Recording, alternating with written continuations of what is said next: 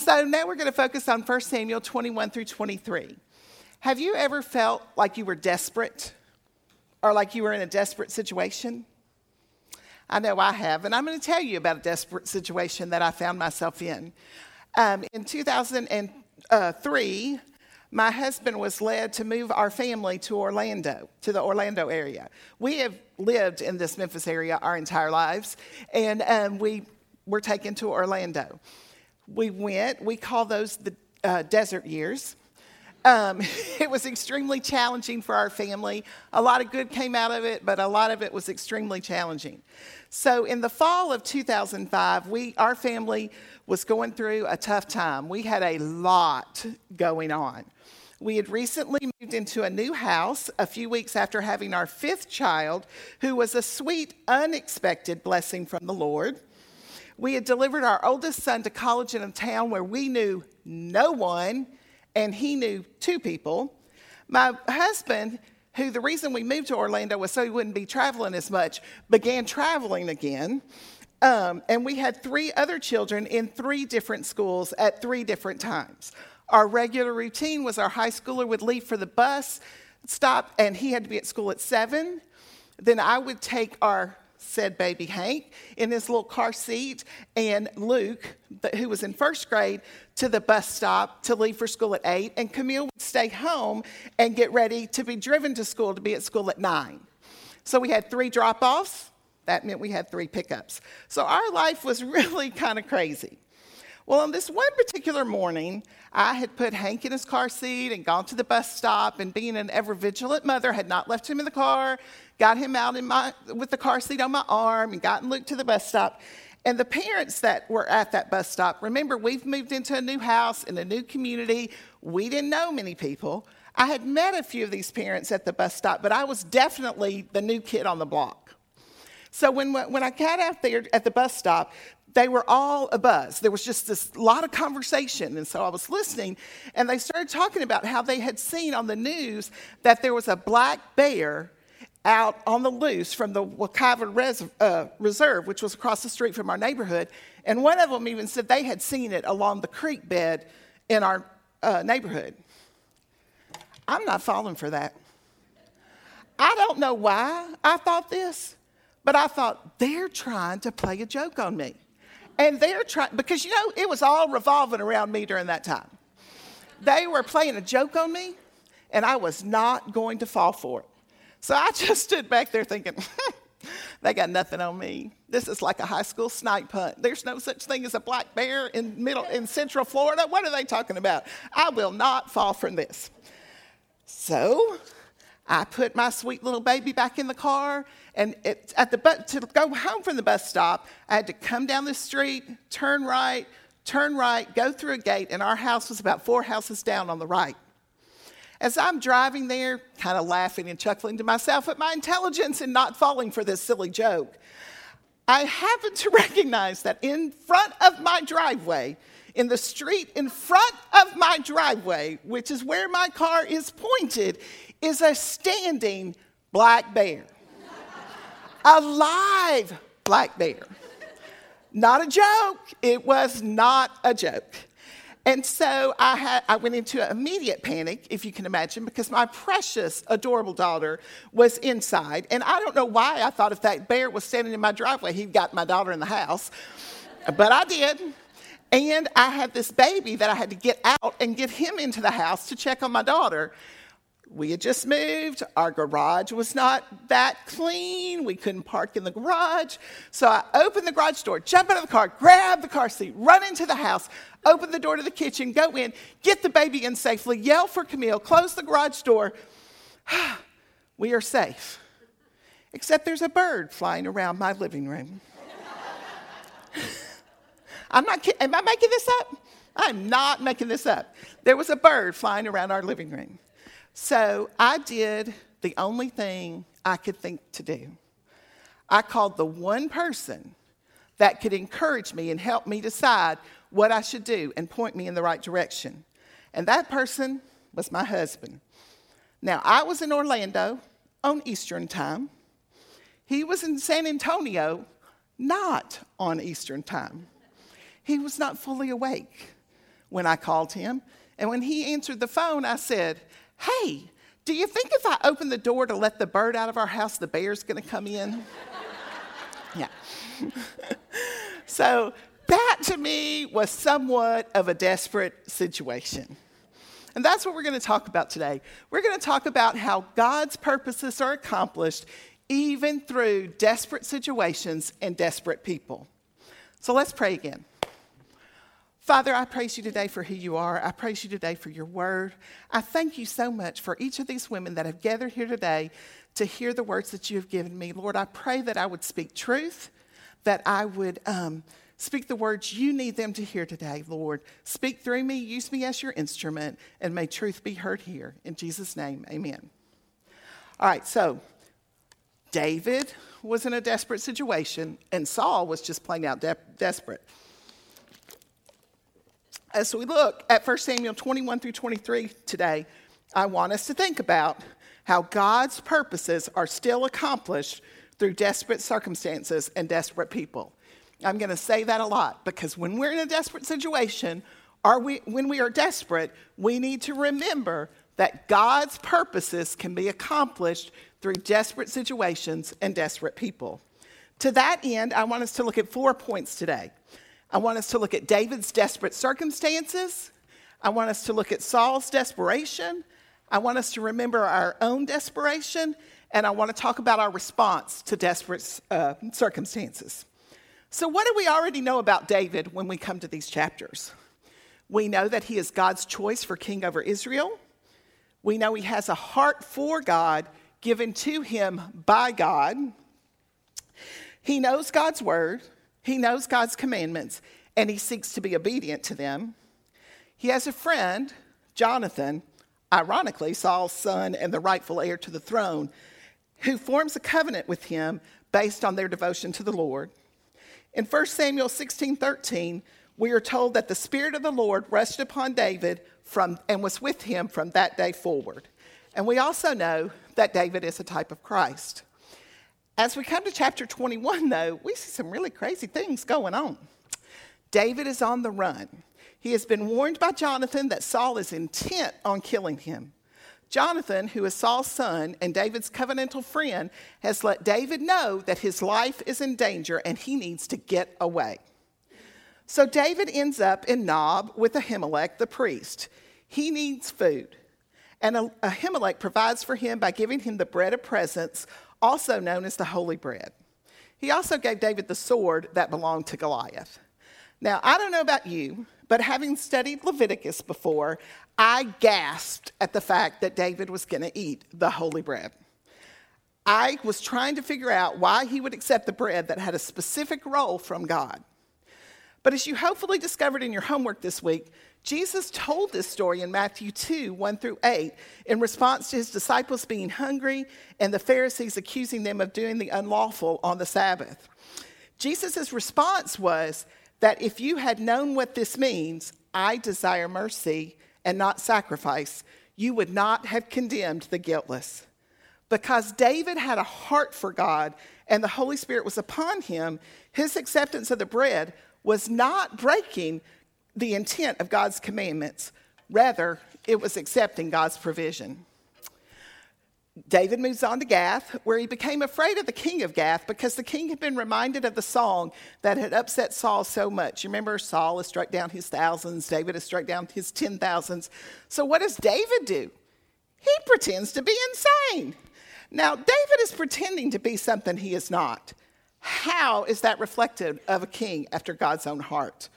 Well, let's look at Psalm 34 for some clarity on that. If you have your Bible, open to Psalm 34 because we're going to look at it a couple times today. The heading of this psalm tells us that this psalm is of David when he changed his behavior before Abimelech so that he drove him out and he went away. Kind of sounds intentional, right? And then we hear the first seven verses that David says at this time. I will bless the Lord at all times. His praise shall continually be in my mouth. My soul makes its boast in the Lord. Let the humble hear and be glad. Oh, magnify the Lord with me, and let us exalt his name together. I sought the Lord, and he answered me and delivered me from all my fears. Those who look to him are radiant, and their faces shall never be ashamed. This poor man cried, and the Lord heard him and saved him out of all his troubles.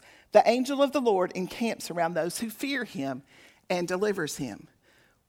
We know that David feared the Lord. We know that David had the Spirit on him. Do we know if this acting of insanity was a mistruth, a lie? It seems a little odd. But what we do know about it is that God used it to accomplish his purpose, and that David's intent at that time was not that he had walked away from the Lord, but that he was still seeking the Lord and still praising the Lord for who he was and seeking his protection and his guidance, because that's what he wrote in this psalm about this time. Now, we talked about how David is a sort of Christ. He is a sort of Christ, he is not a Christ. Therefore, he is like you and I, and he is a sinner saved by God's purposes and God's grace. Does he do everything right? No. But I'm not going to question this situation because I hear what his intent was. And the Lord, I think the Lord honors his intent and delivers him. I know he does. I know he delivers him. God's purpose was for David to be the reigning king of Israel. And this was just one more step on the journey to get there. David escapes to the cove of Adullam, where he is joined by his family and about 400 other men. God takes David's desperate circumstances and begins to accomplish his purpose for David by having him reign over them as his commander. It's also a picture of who comes to him. They were the hungry, they were the desolate, they weren't the beautiful people. And that is who we see Jesus there. Jesus calls us, us to him where we're at. And these people came to David where they were, and God appointed him commander over them. At the end of chapter 22, David offers refuge for Abiathar. And I love what David says to him in verse 23 With me, you shall be in safekeeping. David knew who he followed and knew he was trustworthy. David is leaning into the truth he knows and is being led by the Spirit. In chapter 23, the threat from Saul begins to escalate, but God has set David up for success through his protection and guidance. Also, in chapter 23, in verse 26, Jonathan went to David, and we are told that Jonathan strengthened his hand in God. Hold on to that for a minute because we're going to come back to it after we look at Saul and a couple other things. So let's move on to Saul.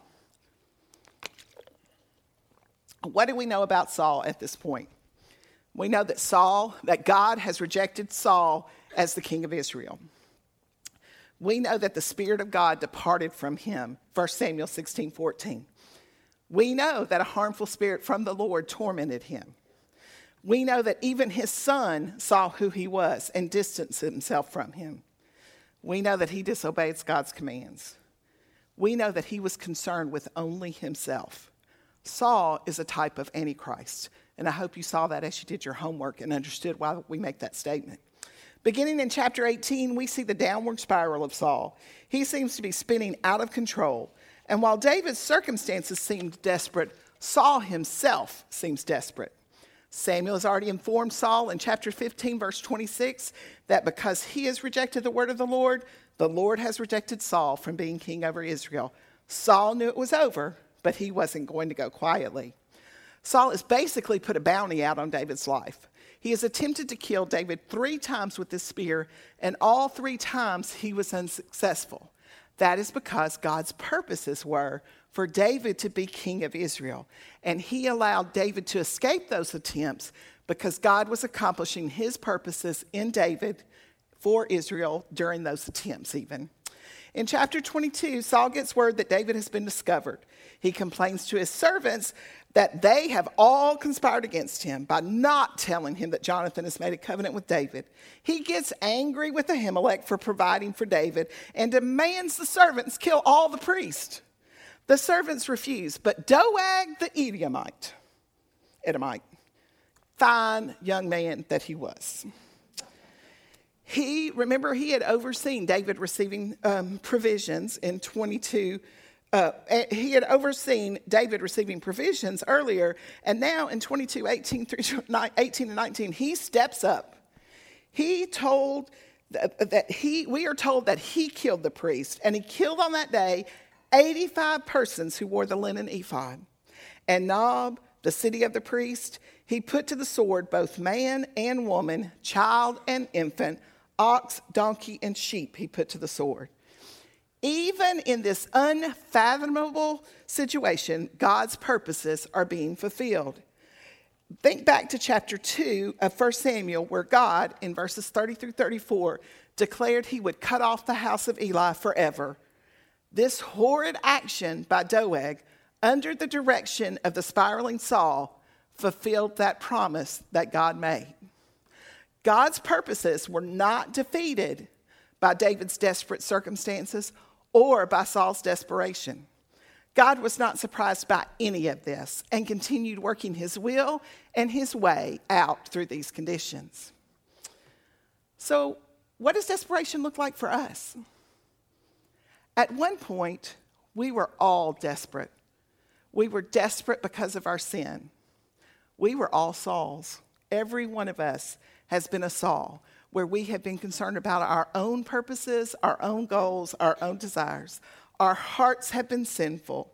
We have disregarded the commandments of the Lord. But in God's mercy, we didn't have to stay a Saul.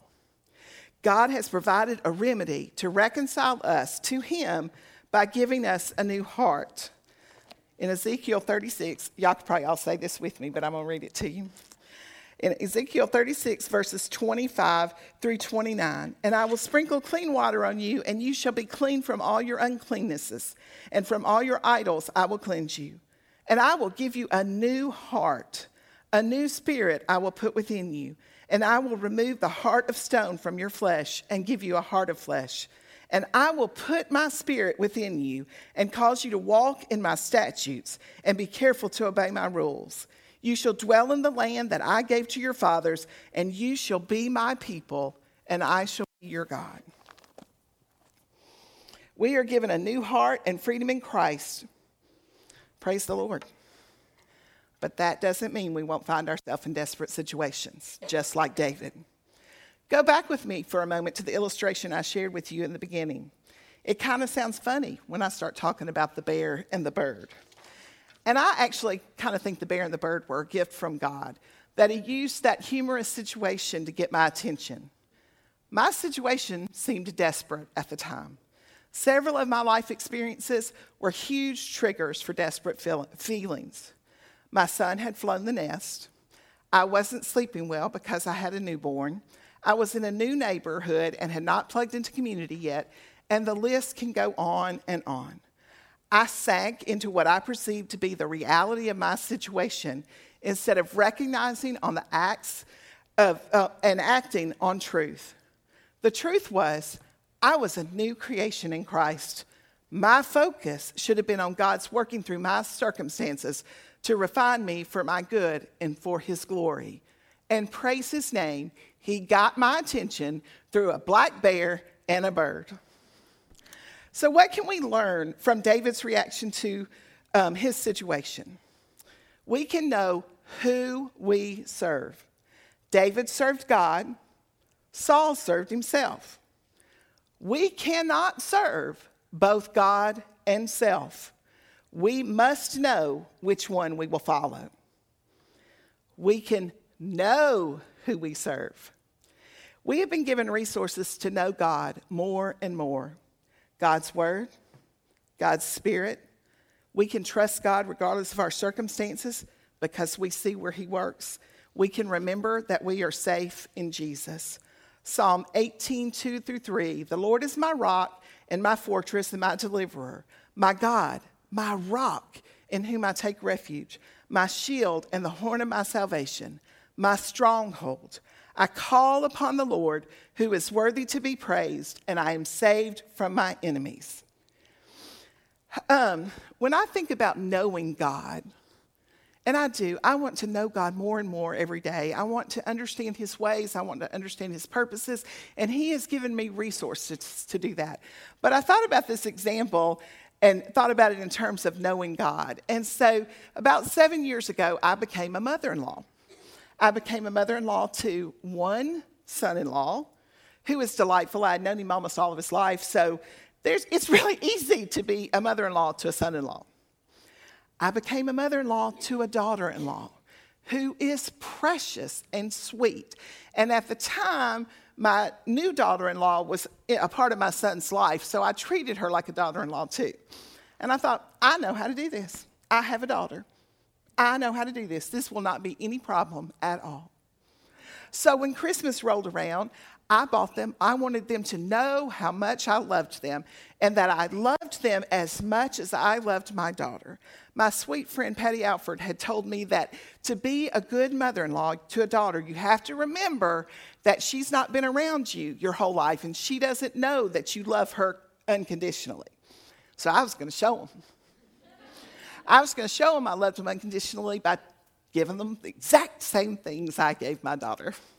So they got an adorable monogrammed Patagonia, and they got some beautiful broken glass by Carrie Evans necklaces. And I was so proud because I picked out different colors for each of them, and I in necklaces and the Patagonia. My daughter about did a backflip through the gym because she was so excited because she wanted a monogram Patagonia. And my sweet daughter in law said, Thank you, Edie. It was not exactly the response I was expecting. And I remember thinking, oh, I'll see them wearing it, it'll be okay. No. I have not seen them wear that Patagonia one single time or that necklace one single time. Granted, one of them lives in Montana. You would think a monogram Patagonia might come into, might help.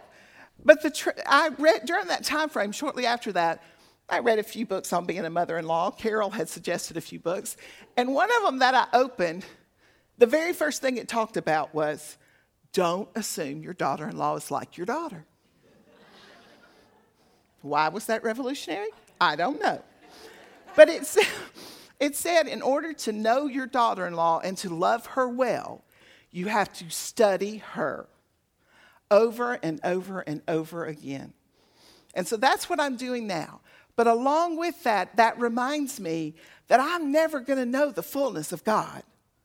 I have to study Him over and over and over again so that I can learn more and more and more about Him so that I can be a David in desperate circumstances and trust the Lord fully. Another thing we can do is we can lean into what we know is true. Let's go back to Psalm 34 for a minute. Then I'm going to read the last parts of that psalm. Oh, taste and see that the Lord is good. Blessed is the man who takes refuge in him. Oh, fear the Lord, you his saints, for those who fear him have no lack. The young lions suffer want and hunger, but those who seek the Lord lack no good thing. Come, O children, listen to me. I will teach you the fear of the Lord. What man is there who desires life and loves many days that he may see good? Keep your tongue from evil and your lips from speaking deceit. Turn away from evil and do good. Seek peace and pursue it. The eyes of the Lord are toward the righteous, and his ears toward their cry. The face of the Lord is against those who do evil, to cut off the memory of them from the earth. When the righteous cry out for help, the Lord hears and delivers them out of all their troubles. Remember, David wrote that while he was acting insane in the midst of desperate situations. Last week, Kim challenged us, challenged us to be a covenant keeping friend, to enter into covenant keeping relationships. We see a wonderful example of that in Jonathan and David. Their relationship was based on a mutual love of the Lord they modeled steadfast love to one another. They were not afraid to confront each other when things got desperate. They, uh, they held each other to the truth and they pointed each other to God. And that's what we can do. We can form relationships that are based on the love of the Lord. We have ample resources in this room. We can model steadfast love. We should not be afraid to confront sin in those lives that we are in covenant relationships with. And we should have friends, covenant friendships, with people who will hold us to the truth and always point us to Jesus, no matter our circumstances, just as Jonathan did by strengthening David in the Lord. Finally, we can do the next right thing. David had the Spirit of God on him, guiding him and leading him exactly where God wanted him in order to fulfill God's purposes for David. If we belong to Jesus, we have the Spirit of God within us, guiding us and leading us exactly where God wants us to fulfill His purposes for our good and His glory. Sometimes the circumstances can be painful, but we can hold on to His word in our heart to keep on keeping on. I want to finish with Psalm 143, 810. Let me hear in the morning of your steadfast love, for in you I trust. Make me know the way I should go, for to you I lift up my soul. Deliver me from my enemies, O Lord. I have fled to you for refuge. Teach me to do your will, for you are my God. Let your good spirit lead me on level ground. Let's pray. Father, we, so, we are so thankful that you are sovereign. What a joy it is to know that you're not lifting your hand off our circumstances when we're in the midst of desperation. You're right there fulfilling your purposes. I praise you that, for that, Lord. I praise you how you've worked in my life through desperation to bring me closer to you, Lord. I pray that that would be the case for each of us that feels desperate for any reason, that we would be able to look to you and remember who you are. You are holy, you are trustworthy, you will fulfill your, fulfill your purposes. In you we can trust. Lead us by your Spirit, Lord. In Jesus' name, amen.